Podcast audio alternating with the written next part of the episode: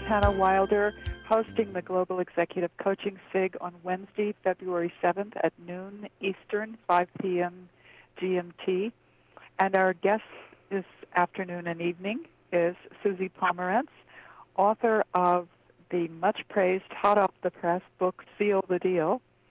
And she'll speak to us about demystifying rainmaking, how successful global executive coaches make money while making a difference. Suzi is an executive coach. She's an MCC, a performance consultant, and corporate trainer specializing in leadership development with Fortune 500 clients and also public sector leaders. And um, she's a coaching veteran in the legal arena. She's also worked with government agencies and she's led executives and senior managers in six corporate law departments and has a lot of other um, experience to her name. Um, I'm going to let uh, you introduce yourself, Suzi, and say what is most important to you and about yourself, and also how you came to write the book. I know that's one thing you want to talk about, and we're interested in it, um, along with the points that you're going to make. So, I'd just like to welcome you and thank you for agreeing to come and speak with us today. Thank you, Hannah. What I'll do is, go ahead. Well, I, I was just uh, thank you for having me. It's really an honor to be part of this call, and um, I'm deeply grateful for the opportunity to meet some new colleagues and join in this dialogue. Good. What I'll do is hand it over to you, and um, probably a few minutes before the call, I may just uh, um, say, you know, ask if you have any particular points you want to make so that we can do our wind up. Um, so, it's all yours. Thank you. Well, I really appreciate the introduction too, and I thought maybe I would just tell you guys a little bit more about myself and introduce the book a little bit, and then talk about there are about eight points eh, that I want to share with you today. And I thought I'd sort of run through all of that and then open it up for dialogue at the end so that we can get a stimulating dialogue going rather than me feeling like I need to interrupt the dialogue to get more points across. um, so, just to introduce myself, I have been coaching leaders and executives for almost 14 years. It'll be 14 years in May. And in that time, I've had the honor and privilege of working in uh, over 115 organizations worldwide, seven of which are Fortune 100 firms. Hannah mentioned the six corporate law departments. Um, I've worked in a number of law firms, almost a dozen law firms, and a number of public organizations, as well as working with entrepreneurs, so all across the board. Um, some of my clients that you might have heard of include DuPont and Sears, Welch's, Pfizer, American Express. Um, I've done a lot of work with professional services firms like Accenture and Deloitte and Price Waterhouse, um, and some not-for-profit organizations like Goodwill International, and um, and of course some federal government. Since I'm here in D.C., you can't really avoid that. Um, and basically, what I do as a coach is I, I help leaders and organizations find clarity in chaos. And one of the things that I'm really passionate about is excellence and stewardship of executive coaching. And to that end, I serve on a couple of boards. I'm in my second term on the board of directors of ICCO, the International Consortium for Coaching and Organizations. And I'm on my third term on the board of the International Journal for Coaching and Organizations. Um, and I was also involved for many years with the Executive Coaching Summit. Um, I've been attending it for seven of its eight years in existence, and I was on the planning team for three of those. Um, and then most recently, I spoke at the ICF conference in St. Louis. So if any of you were there, you know at least what I look like. um, and so, it part of why I wrote the book, if I could just jump right into that, is that well, there were a couple of reasons. One is that I, for years, was hearing statistics that only 7% to 9% of coaches were making a living coaching. Now, I know that that wasn't somehow distinguished between life coaches versus executive coaches. I, I don't think there was a distinction made in those statistics as they were coming out. But then there were also some other disturbing statistics about our field where um, I was hearing that more than half, 53% of coaches, are making less than $20,000 a year, and I found that disturbing.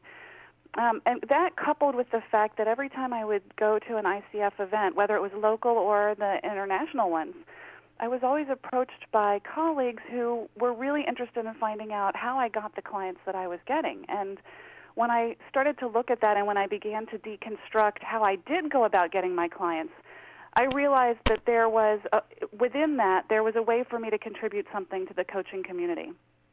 So, what was born from that conscious deconstructing of how I go about getting clients was a series of teleclasses that were was a 10 session series of teleclasses um, about how to go and get clients and and that led to the book. So the the the book has the teleclass some of the teleclass content in it.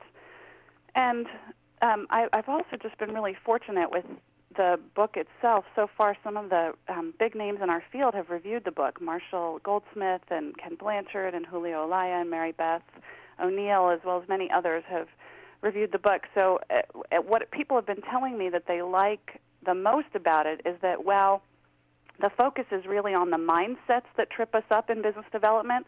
It also provides real and practical and proven examples. It has worksheets, it has checklists, it has templates, it has samples, strategies. It's, it's really packed with a, a, a lot of elements, and it's not the kind of book that you would have to read cover to cover to get value from. It's really the kind of book where you can use it as a worksheet. You can flip it open to any section that you really want to work on and do some of the exercises from that section. So it's it's designed to be a, a workbook type of a book.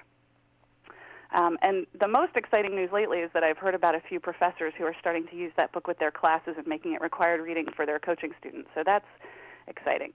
Um, so so in preparing for this call, I was thinking about, you know, Hannah asked me to come up with eight key points to share with you. And so I, I've thought about the eight keys to success in rainmaking, some of which go directly against what is known to be the conventional wisdom in how we as coaches are taught to market ourselves and, and grow our businesses. So um, what I'd like to do is run through these points and then open up for dialogue and your questions. And I, I do want to say that while I'm not an expert on global business and the impact of various cultures in global business, I have had a few experiences during my own coaching business with work in high context cultures. I did some work in Niger, a little bit of work in Italy. I've done a fair amount of work in Canada, and and I've learned a little bit in my own journeys about relationship building as um, the part of the process that comes before getting to the actual nuts and bolts business conversation. And in the course of my learning in that, I've I've grown aware of the distinctly American way of pacing in business, and and I really want to urge you as we as I go through these points and as we go through some of our, our conversation today about sealing the deal, I would like to learn from you and have you share your expertise from the different cultures in which you live and work about these core concepts. Um, so, in other words, I would just love your help to make to help expand my own awareness even further and make sure that I'm not being too Americentric in my in my eight keys to success here. Um, so, can I count on you for support in that area on this call? Is everybody muted? Yes. okay. this is Hannah. I'm saying yes. okay. All right. So so here we go with the eight keys to success. Um, number one, and this again might go against some of the conventional wisdom, but it's a business, not a practice. This is the, one of the mindsets to take on. I hear people talking about my coaching practice or how big is my practice or what I do in my practice. It's a business, not a practice. Um, people in the medical field, you know, doctors, dentists, they have practices. If you're practicing a sport or you know, yoga is a practice. You might have an you might play an instrument. You practice an instrument, but coaching is a business, and this is important because a business, any business, should have a business development strategy. Sometimes it's called a sales strategy. Sometimes it's called a strategic marketing plan. Sometimes, it, what I find with coaches, though, since we confuse ourselves Eh, by thinking of it as a practice is that it turns out our business development strategy is somehow hinged on magic. You know, there's there's a mystery about how new business happens. I've heard senior practitioners say things like, "Well, I don't really know how I get new business. I just go to lunch with people and sometimes I get clients that way." And I've heard other senior people say, you know, who've been doing it for years say, "Well, it's all really kind of been from the seat of my pants. I, I've never had a business plan." So, what I want to say is that lunch and seat of your pants and magic, those are not sales strategies. Sales and business development are a systematic process. And once you know the process, it becomes predictable, repeatable, sustainable, and this is the best part, the best news for us as coaches is that you can dial that up or dial it down as your life choices require. So the real hinge in being able to to take on elements of life balance in terms of business development and sustaining your business is really thinking about it as a business, not a practice. If it's a practice, it's something that you can't really dial down because a practice has to build cumulatively on itself um, in, in terms of expertise. But with but the process of business development, once you know it and can work it, I'll give you an example. I have a three-year-old and a five-year-old now. And when my five year old was first born, I dialed down my sales process. And because it was a predictable, repeatable process, I was able to um, change the size and scope of my business at the time when my daughter was born so that I could be home more with her and be working just a few hours a week. I really I was able to to hone it down so that I was only working about 5 hours a week, which was just perfect for me at that time as a new mom and trying to cope with that reality. And then again, when she was a little bit older, I was able to dial it back up fill up my business again to the point where I wanted to and still be able to balance time with my daughter. And then when my son was born, two years later, again, I was able to dial it down. And then, you know, now that he's three, I've dialed it back up again. So there's, you have a lot of choice and flexibility when you think about it as a business instead of a practice. Um, so that's that's the first point. The second point is, um, again, about mindsets. That I hear often that people talk about marketing their coaching practice or marketing their coaching business. Marketing is not rainmaking. Marketing is one piece of rainmaking. And so we tend to confuse the terms and we tend to talk about marketing as the catch all phrase to include everything. But what I want to say is that rainmaking is synonymous with business development. And those, those, that's the umbrella concept. Underneath that, you have several key core concepts networking, marketing, and sales. I would even maybe throw PR into that as well, depending on what your niche is. Um, but I'm going to focus right now on distinguishing networking, marketing, and sales because um, when people talk about, a lot of times in the common language in our field, people talk about marketing, but they really mean the word business development. So, just to distinguish that, business development means rainmaking. It means the integration point of networking, marketing, and sales. Networking is the relational piece. That is when you are out there meeting people, connecting with people, creating relationships, um, connecting with uh, different individuals and groups. It's not necessarily networking in and of itself is not necessarily about connecting with people for the purpose of growing your business. It's simply about creating relationships. Some of them may be for the purpose of growing your business, and some of them may not. But either way, it's networking, and that's an ongoing process. So that's the relational piece. Marketing is what I call the preparation piece. Marketing are those activities that typically are you behind your computer screen. Those are things like creating copy for your website, creating a website, designing your logo or your business cards or your letterhead, writing letters, writing articles, writing books. Um, speaking engagements count as marketing. Um, anything that you're doing that is about getting your message out there promoting your uh, your offering is marketing. Usually, it's, it revolves around words and visual images. And then there's the sales piece. And the sales piece is the implementation piece. So we have networking is relation, marketing is preparation, and sales is implementation. And implementation, the sales piece is really following the sales process, uh, talking to people face to face, usually, distinctly about their needs and your offering, and asking for them to purchase your services. That's the sales piece. So that's um, those distinctions would be my second point, really being clear about those distinctions. So my third point then is that net. I want to just drill these down a little bit. So points three, four, and uh, five are more about networking, marketing, and sales specifically. So networking is not something that you do that's outside of your work, like taking out the trash or paying taxes. It's not an extra add-on thing that you do. It's ongoing. It's about connecting with people, meeting people, talking to people, getting to know what matters to people, being more interested than interesting.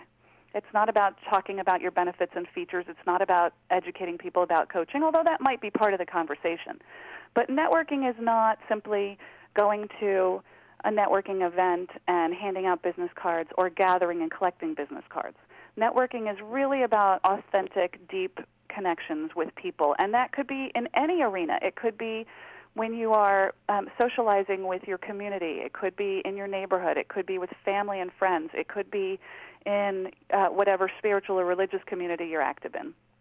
Um, and it, it, it, takes a number of different um, shapes depending on your culture, your interests. Um, anytime you're volunteering, anytime you're anything that you're doing with people is opportunity for networking. So point point number four, marketing. One of the drawbacks of marketing, and I hear this time and again from our colleagues, is that marketing can be used as a crutch to keep you hidden from your prospective clients. It's almost as if there's a fear of getting out there in front of our prospective clients and asking them to buy our services, and that we hide behind marketing. We think, well, if I have more materials, or if I'm more prepared, if I, you know, if only I could get all my ducks in a row, then I'll be ready to go and talk to these people about what I do. I'm not ready to go ask people to buy my services yet because I don't have anything to give them, or I don't, you know, and so what happens is we tend to to think that well I'll be less afraid I, you know I'll be able to get out there and pick up the phone and make calls if I'm more prepared. So the thought that I want to leave you with on that point is that you don't get less afraid by being more prepared. You only get more prepared by being more prepared. and being more prepared doesn't necessarily mean you get more clients. It just means you're more prepared. So there's a point at which you've got to stop getting dressed for the ball and you have to go to the ball. Um, so that's that's the point about marketing. Okay, so point number five. Am I going too fast? I know I talk fast as it is. Am I going too excellent. fast? Excellent. Okay. Can you hear me? yeah, I heard you. Okay, good. okay, so um, this point is one that definitely flies in the face of conventional wisdom in our field. Um, never give it away for free and I feel pretty strongly about this one. I know that there I know that I'm really directly flying in the face of a lot of different training programs that are out there that say, you know, you need to give away free samples of the coaching to show people what it can do and to have people have an experience of coaching so that they'll buy it. So here's why I say never give it away for free. It's very, very hard as a human being to start paying for something that you've gotten for free let's think about in America there's a big push now around parking in cities where a lot of parking that used to be free is now becoming, you know, cities are starting to really figure out because of the demand how they can charge more and more. I just read an article in the Wall Street Journal last week about how um in some parts of Los Angeles they're actually charging $10 an hour at, at a certain parking meter. You know, so this is for street metered parking. Things like that so that they're starting to or, city planners are starting to look at how do you um, how does the city make more money from the parking spaces that are in higher demand? And they're starting to study that. So uh, that's a very interesting analogy where people are getting the the citizens are getting angry because they've been getting this parking for free and now all of a sudden they have to start paying for it. So similar to that is the, uh, using that analogy to tie back into coaching. If you want to give people an experience of what you do as a coach, you can do so offering a special reduced introductory rate or a trial offer instead. But if you're giving it away for free, think of who you're attracting. You're attracting those people who want something for nothing. You're not necessarily attracting the people who are going to um, be interested in paying top dollar for what you're providing. So that's my um, going against the grain thought about not giving it away for free. Um, I also think, and this is just my personal bias, that when you give it away for free, as many of us um, were trained to do, it, it devalues. It, it it it can devalue what we're doing in the marketplace. And part of my passion for stewardship of our profession is that I really want the market to value what we do. I really want the market to know that that our time and our training and our processes our methodology and our analysis is valuable and it's worth paying for. And if we're giving it away for free, then we're saying that it's at a value of zero. And we don't want to say that. Um, okay, so I'll get off my soapbox about that one. Um, number six, if you can link your attitudes and beliefs about sales or business development or rainmaking, if you can link your attitudes and beliefs about rainmaking to your greatest passion or your strongest value or your deepest commitment or your most powerful strength, that's where you're going to make a difference. What's meaningful to you? So let me give you an example of that. When I first started my business, I really didn't know anything about sales. And in fact, to me, sales was kind of a dirty word. It was, well, that's what used car salesmen do. That's sleazy. It's, you know, trying to push something on someone or, um, or it's like a telemarketer bothering someone at dinner time. And I, I didn't want to be that. I didn't want to be associated with that. And so what shifted for me, the mindset shift was when I really got clear, and this was through the help of my coach at the time, when I really got clear that what's most important to me and what's meaningful to me is really making a, com- a contribution to people, really making a difference with people. And when I was able to come from that place about sales, that for me, business development is about creating opportunities to make a difference for people or finding opportunities to make a difference for people. It's not about foisting myself on people. Then I was able to really engage with the process of sales because it was linked to something that was meaningful to me. So I would challenge you to, first of all, there's two pieces to this. One, assess what your current attitudes and beliefs about rainmaking or sales are. And two, come back to the bottom line of what is your greatest passion or your strongest value or your commitment or your strength and what you know what's meaningful to you? And how can you link that to your business development activities?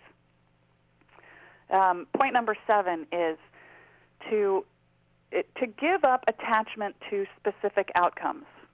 Um, of course we all want to get the deal. You know when we're talking to a prospective client we want them to buy from us but if we're attached to that as a specific outcome, then we're coming from a place of neediness and not coming from an abundance place. So part of what there is, part of the freedom in understanding that um, business development is a process is that you can understand that it's a numbers game. And once you understand the numbers, then you, you have a little bit more room to give up attachment to specific outcomes. I'll give you an example. Um, if you are pursuing five prospective clients at one time, then you have a lot of time to worry about whether or not each one closes. You have time to think about each of those five and, and think about where they are in the sales. Really fret about each conversation, and you have time to analyze and dissect everything that they said, and you have time to ponder if there was a veiled rejection or if they're trying to brush you off or you know you have a lot of time to be emotionally vested on the other hand, if you're pursuing 125 leads at a time, you don't really have time to get attached to specific outcomes with any one of those. So the good news there is that there's some freedom. If you're focused on pursuing the numbers of it, if you're pursuing 125 leads as opposed to five, then you have a be- you have better odds. First of all, that something's going to pop. But second of all, you don't really have time to get emotionally vested in whether or not it moves forward. So it's easier and better for us playing the numbers game. Um, and rejection, it, even if it's a rejection from the top, might not be final. Um, one example was that I was talking to the CEO of an organization where he really couldn't see any need for coaching. He just he didn't see it. It didn't make sense to him, and that's not what he was focused on. He wasn't focused on the day-to-day elements of some of the leadership in his organization. He was really looking at um, expanding, and um, he he was out kind of creating deals out in the market. So uh, that I had originally taken that as a final rejection, but through a different avenue of networking, I got in connection with a division president in the same organization where the CEO had said no, he doesn't really see a need for coaching. But this division president, who had more day to day leadership and operational accountabilities, did see a need for where he could leverage coaching inside his organization. And he then was able to sell me inside to the CEO who had originally rejected it because the division president saw the need more specifically. So, had I stayed with the mindset of rejection, well, no, the CEO already said no, there's no opportunity there, I would not have gotten that work, and that ended up being a five year contract. Um, so, it, it, there's so that's another mindset to keep in mind about not being attached to specific outcomes. Even if rejection comes from the top, it may not be final. Um, the other piece of rejection is that it's a normal part of the process, and so when you expect it, you can plan your response to it. You can prepare for it and therefore take the emotional charge out of it. Um, and then the my eighth point here is that it's important to be able to take risks and confidently ask for specifically what you want. So if you're leading in a conversation with a prospective client, if you're leading from your commitment to service as opposed to your commitment to dollars, um, then when you ask for their business and ask for referrals, you you're coming from a place of figuring out what's in it for them rather than how much you need or want their business. But but it's important to ask for specifically what we want. I, I hear time and time again about folks who are in conversations where they think the conversation went beautifully. They feel like the prospective client really saw the value in what they can provide and the prospective client really liked them and they hit it off. And then they wonder why they don't get the business. Well, it's because they forgot the piece about asking for it. They forgot to say, you know what, I'd really love to work with you, and here's what I'd like to do as the next steps. Or, I'd really like to work with you. Can you make this decision final, or do we need to talk to other people in the organization? Things like that. So you have to specifically ask for what you want. You got to ask for their business, or if you're clear that there's that they can't provide um, an avenue for you to serve them, then you can ask them for referrals. Who else do you know that I could talk to about this kind of thing that you and I have been talking about? You can ask for another meeting with them or with the decision maker. You can ask for information about their decision making process or about what they're currently doing. So the the thing about referrals and asking for referrals is that referrals are really they're kind of like the secret all access pass to expanding your business with existing clients too. While you're talking to clients that you already have at any point in the engagement, letting them know that you want to grow your business through referrals and asking them specifically if they know of anybody that you could talk to um, is really a way for you to for them to start thinking about the value that you've been providing to them and start thinking about who in their network they know that they could connect you up with. So it allows you to be able to then expand if you're in an organization, you can ask them for referrals to other people inside the same organization so then you can expand your business with that organization or it gets them thinking about who are their colleagues and peers and friends and neighbors for whom you'd be um, very helpful.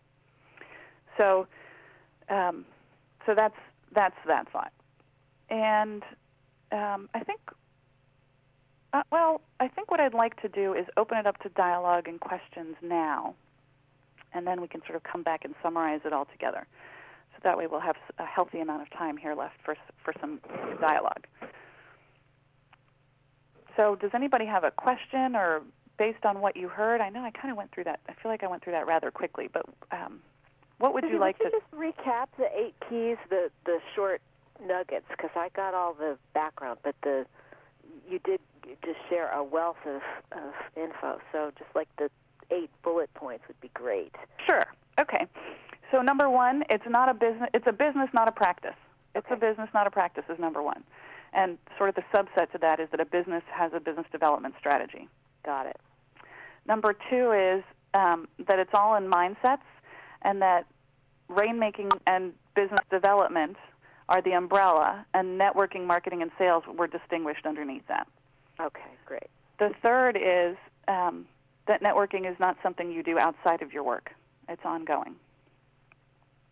The fourth is um, the the marketing, not to use marketing as a crutch. You, you know, you only get more prepared by being more prepared. So don't use marketing as a crutch. Don't use marketing to hide from people. Um, the fifth is never give it away for free. The sixth is linking your attitudes and beliefs about sales to your greatest passion, value, commitment, or strength.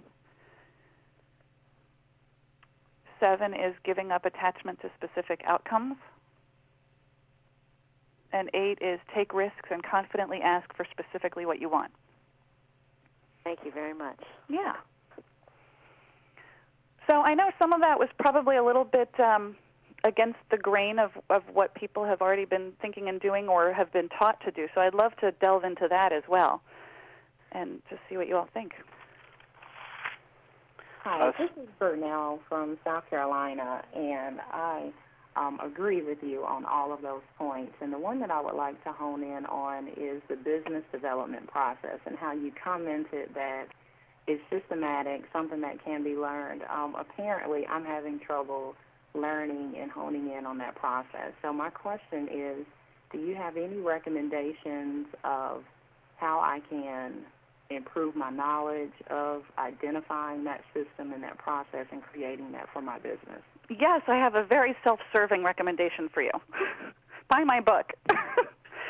the um, how's that for blatant self promotion? The um, the Seal the Deal book is it's laid out in a 10 step system. It actually lays out the system for business development. And from there, when you look at the mindsets and the 10 steps in that book, then you can tweak it and the the idea really is that that's sort of like the core foundation and then you can tweak it and make it your own and um, leverage your own personality and your own strengths within that.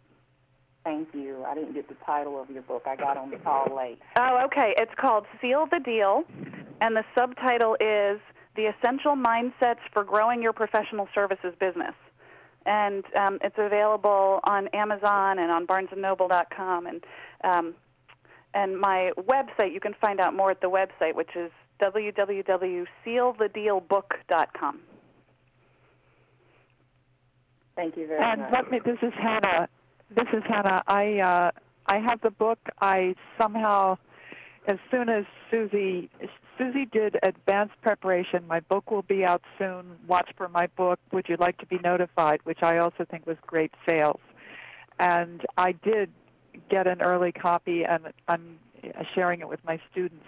And what I would like to say about this is, if, when, when you get this book, I think you're going to really like it. And uh, for all the reasons Suzi has mentioned, and because of the people who have endorsed it, and also because it's very personal. It's it's the teleclasses are there. But the other thing is, we're all coaches, and we're all here to help one another. So if you read Suzi's book and you really like it, go to Amazon.com, go to BarnesandNoble.com, and write a good review for her.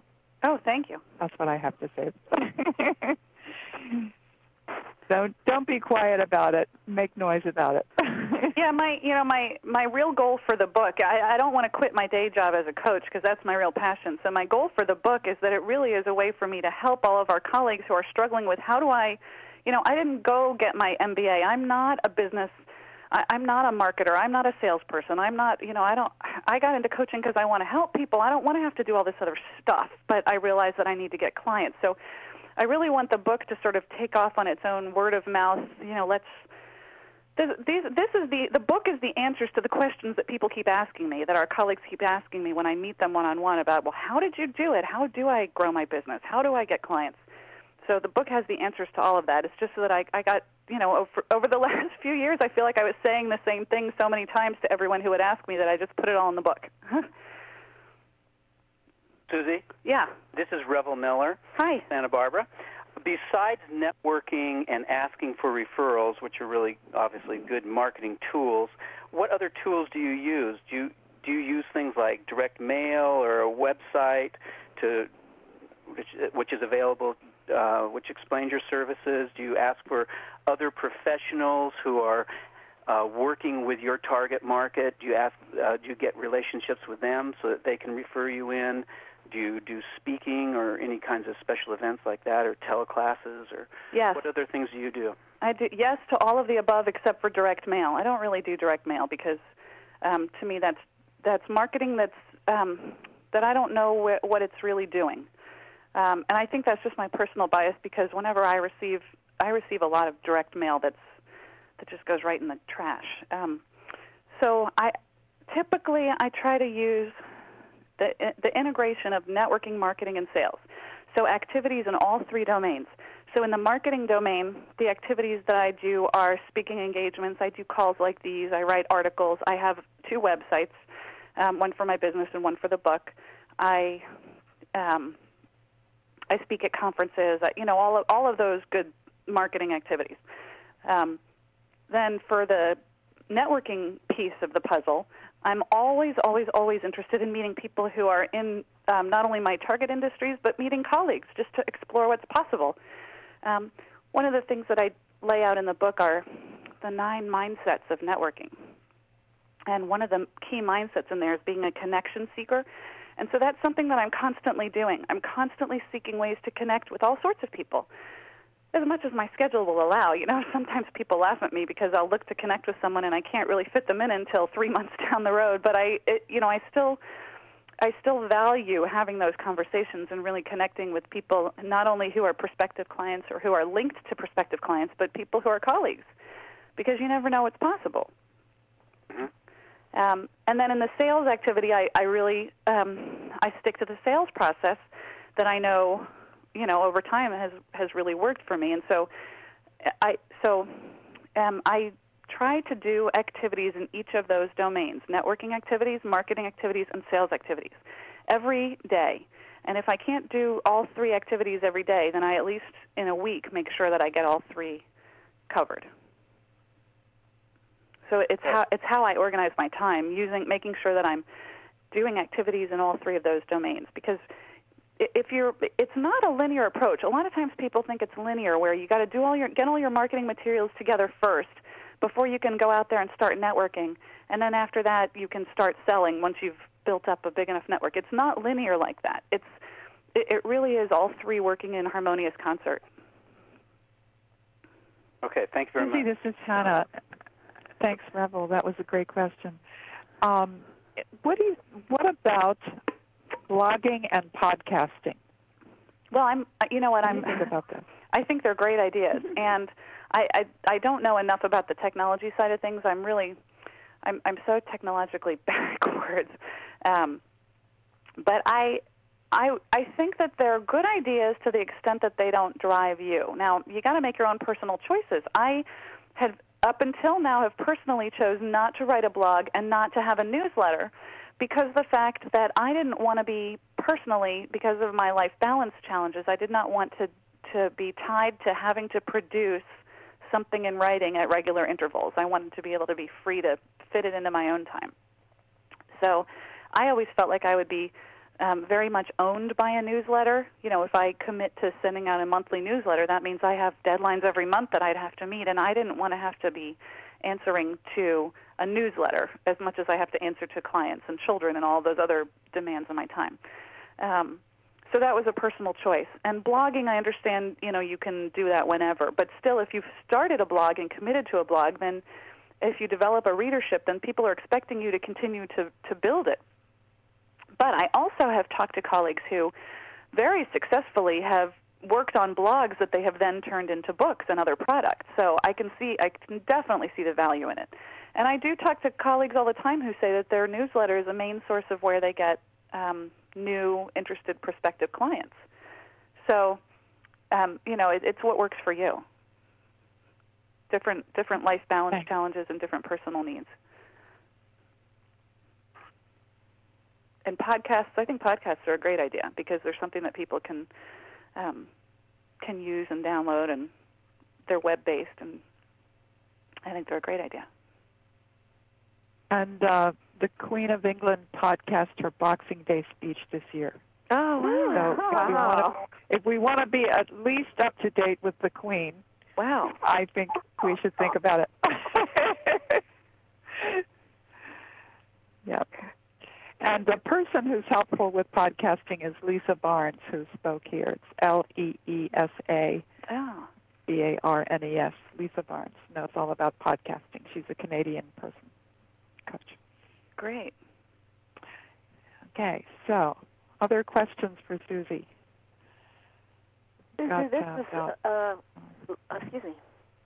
This is Laura in. Atlanta, and I actually have a marketing background, and I really want to acknowledge you for and then went the coaching route and got the MCC and all that, and you've done a beautiful job of um, pulling all this together and and naming it very clearly. So good for you. And my question is, do you find that you can share this process with people in different contexts. I also primarily work in leadership and team development and so forth, but from time to time we'll have coaching clients that are wanting to go into a different field, so it ends up being career coaching that I'm doing uh, almost life coaching in a business context. These same principles, though, seem to apply. They absolutely do. Yeah, and um, and thank you for raising that because I did want to mention that and I'd forgotten. I, I've actually found I finished writing the book a year ago in January. So what I found in the past year while it was in its publishing process was that I was applying all of these same 10 core mindsets, you know, the, t- the 10 steps in my process. I was applying it with my internal clients. And what I found was that by applying these same mindsets with my clients, they were able to use it for a number of different purposes. Some of them were able to use it for um, gaining promotions and visibility within their organization. Some of them were able to use it for selling their ideas and gaining influence with boards of directors or with leadership teams. Some of them were able to use it for informational interviews, which is a big piece of the book as well. There's a there's a bit about informational interviews, and that's something that I was using with clients to help them um, with their career transition challenges and things like that. So, um, so it absolutely is applicable inside an organization. And I think at some point, um, I'm probably going to need to write a second book on the subject, and you know, write it specifically for folks inside organizations and how to leverage these points um, to influence and sell ideas internally and increase your visibility and promotability and manage your career. But it absolutely works for those. So thanks Great. for bringing that up. I'm also really glad to hear that someone with a marketing background say that I actually did it right because I don't have a marketing background. You know, this is just what I learned along the way. So thank you. That's validating. Great endorsement. This is Marilyn O'Hearn, and I'm sorry I had to take another call for a few minutes, so I came in on back in on never give it away. And is that addressed more in the book then? It is. It's. A, Uh-huh. I think it's woven in there through the um, the telecourses. Okay. Yeah.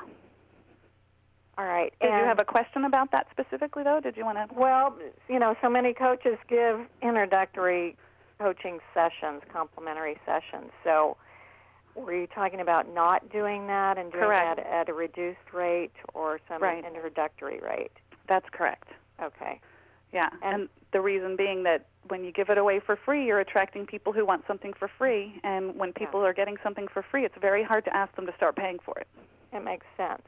Makes sense. Thank you for the clarification. And the other was the phone call was someone inviting me to be considered for some subtract, subcontracting on executive coaching. And I just wanted to hear from people, you know, taking into account that the um, the company who is going to bring me in is going to take a piece of the fee. How how do you all work that? Is that appropriate to this call? I'd love to hear from people. Or maybe, Let's- let's- maybe you can email me Let's see what. Suzi has to say about it. Yeah. Well, I you yeah, know I think it's a good question, Marilyn. I, Mhm. I, I mean, Suzi, I, I think let me uh, kind of, if I if, if I can, Marilyn, let me sculpt that question a little bit. That's great. Uh, this is Hannah. Um, if we weigh uh, following our own marketing process uh, with um, accepting those referrals, how is our time best spent? Would that be fair, Marilyn? Yeah, and and I'd love to just hear like percentage or number or something because I haven't done this in a while. I've well, I, I, I do normally get, I, I normally just get the business myself, and instead of working under someone else. I do a fair amount of it, and okay. um, I enjoy having a mix of clients that I got myself as well as that I am collaborating with a colleague on. And the reason is this. Um, even though I have the capacity to, to fill up my business with all of my own clients, I really like to keep a portion of my clients in collaboration with other colleagues because A, it combats the isolation of being a, an executive coach who is a sole practitioner Yes. and it allows me to be part of a team, and it allows me to um, learn new things all the time. I'm learning not only from their business processes, but from their coaching methodologies, and it, it's really a lot of how I do my professional development is through these subcontracting arrangements. And it also teaches me because every time I have a subcontracting engagement to offer to other colleagues, I've, I've learned something from each subcontracting engagement that I've been a subcontractor on. So then I'm better able to offer um, subcontracting agreements that make that work because I've seen how other people do it. So I like it from that perspective. I also like it from the perspective of leverage because you get to be inside organizations that you might not otherwise have entered on your own. yes. Um, so it broadens your client base very nicely. Um, so I think it's a good idea. In terms of percentages, you know, you, you really have to look at what's going to work for you and why you're doing it, um, Uh-huh. and how much it's going to take up. I have walked away from some very lucrative subcontracting agreements Um, I had one that I, one of the most recent ones that I walked away from was an organization that wanted to pay $300 an hour for phone coaching. All I had to do was get on the phone once a, once a week with these people. And there was something in the subcontract agreement that didn't sit right with me. And when I confronted them about it and um, challenged them on it, their answer didn't really sit right with me either. So, you know, I had to trust my, I had to trust that that the reason that didn't feel good for me is that that wasn't really going to work well for me, and I'm grateful that I was able to walk away from that. You know, it's um, so I, I would say that in general, um, the subcontracting is has a wonderful plethora of benefits, and um, the word of caution would be to make sure that it really works for you before you sign on to anything. Okay, thank you. Yeah. I, this is Laura in Atlanta, and I would just add to that I do the same thing in the mix, and I think that comes back to Suzi's point about passion, values, commitment. You know, if the people that you're subcontracting with are really in alignment with you, and the challenge is the time management choices, the work-life balance that you're mentioning, Suzi. You know, uh, finding that appropriate mix, and that's always in flux. right, and you also want to make sure that you're not. Um, that you're not committing your time to something that is going to then make your time unavailable for an opportunity that would be more aligned to your particular purpose, passion, vision, etc. Right, right. Thank you. Yeah, that's this is kind of that's what I was kind of getting at. What is the opportunity cost for building your own independent business? That's a question that that I would ask.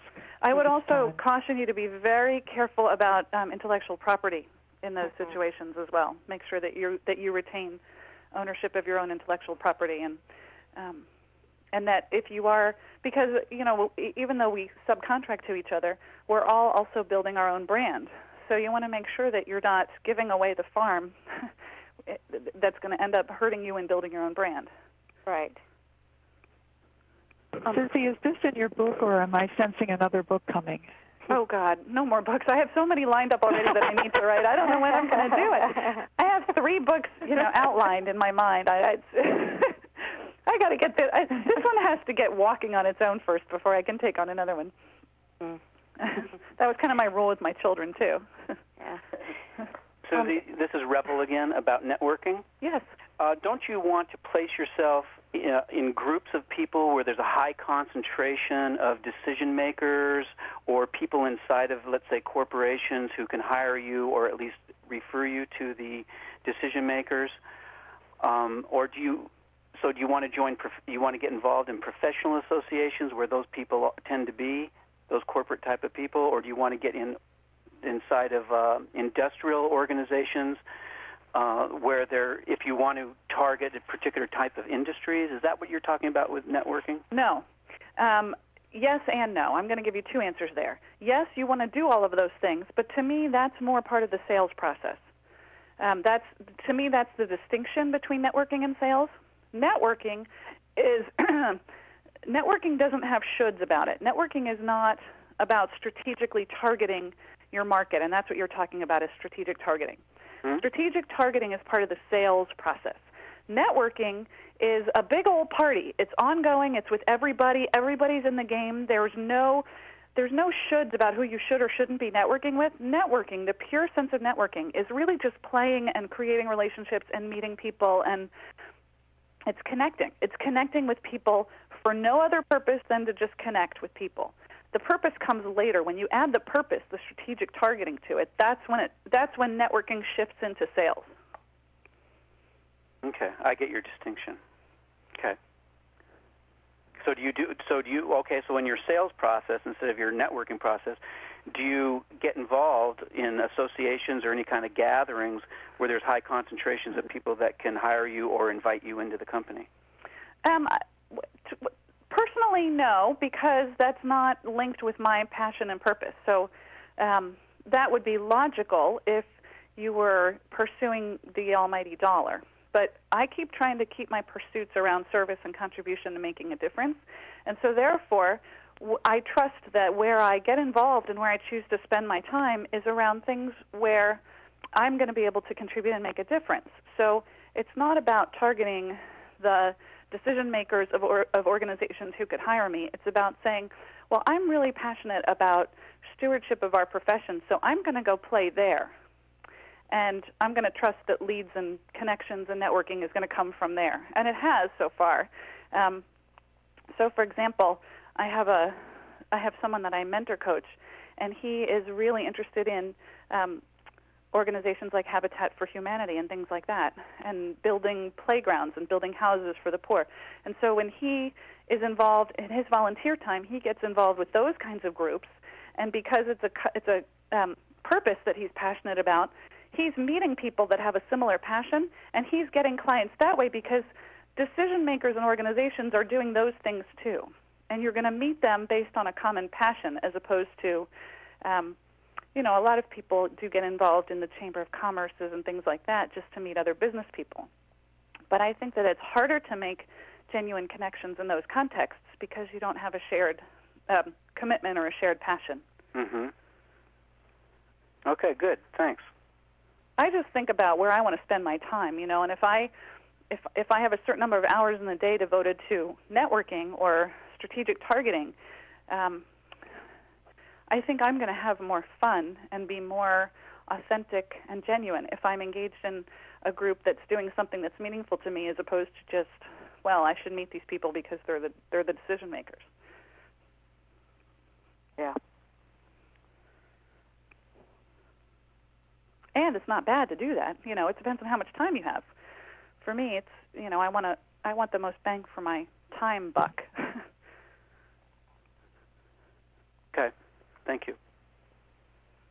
Okay, I'm ge- we're getting very close to the end of our time, Mrs. Hannah, and I just want to make sure that um, Suzi, you have, um, if there are any final points that you would like to make, and um, I want to say that I will post a couple of PowerPoints that Suzi uh, made available. They are on the ICF site, but I'm going to post them at advantara.com forward slash community dot, dot html um, very soon, um, probably before tomorrow your time. And um, I want Suzi you to give out any information you want people to have in terms of um, obtaining the book or getting any other information from you that you'd like them to have. Sure. Well, so and to sum it all up in a final thought, what I would want to leave you with is that you already have all the skills that you need. Um, it, it's it's a matter of leveraging your coaching skills with your natural strengths and personality and style in order to integrate all of your networking, marketing, and sales activities. So get get going on all three of those domains networking marketing and sales in strategic concert and then you'll you'll find that you'll be booked solid in a in no time and it'll be meaningful um, so that's just that, that's my final thought there um, I, and I'm grateful I, I, it's been really fun to play with you guys today so I really want to thank you for the opportunity and um, I've enjoyed our conversation and the um, places to contact me would be um, the, my two websites are innovativeleader.com and sealthedealbook.com. Those are both on the World Wide Web. And I do on both of those websites. There is a free self-assessment quiz that you can access, which you you know that's also part of the book. Is um, it's a self-assessment quiz about how how well you're doing at sealing the deal, so you can sort of rate yourself. Um, and places you can also contact me through either of those websites too. There's a place to contact me. And places to get the book would be Amazon.com, BN, you know, for BarnesandNoble.com, and also directly from the publisher, which is HRDPress.com.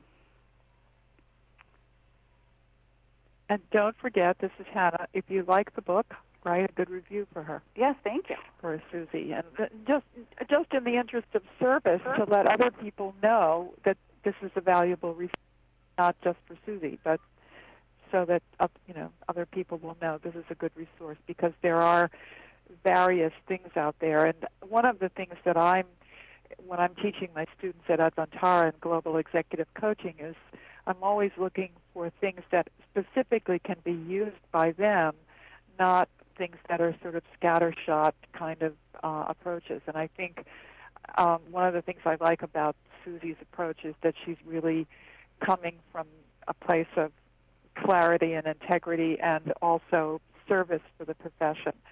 So it's I that's that's why I was attracted and there was just a certain tone about it all that I really like.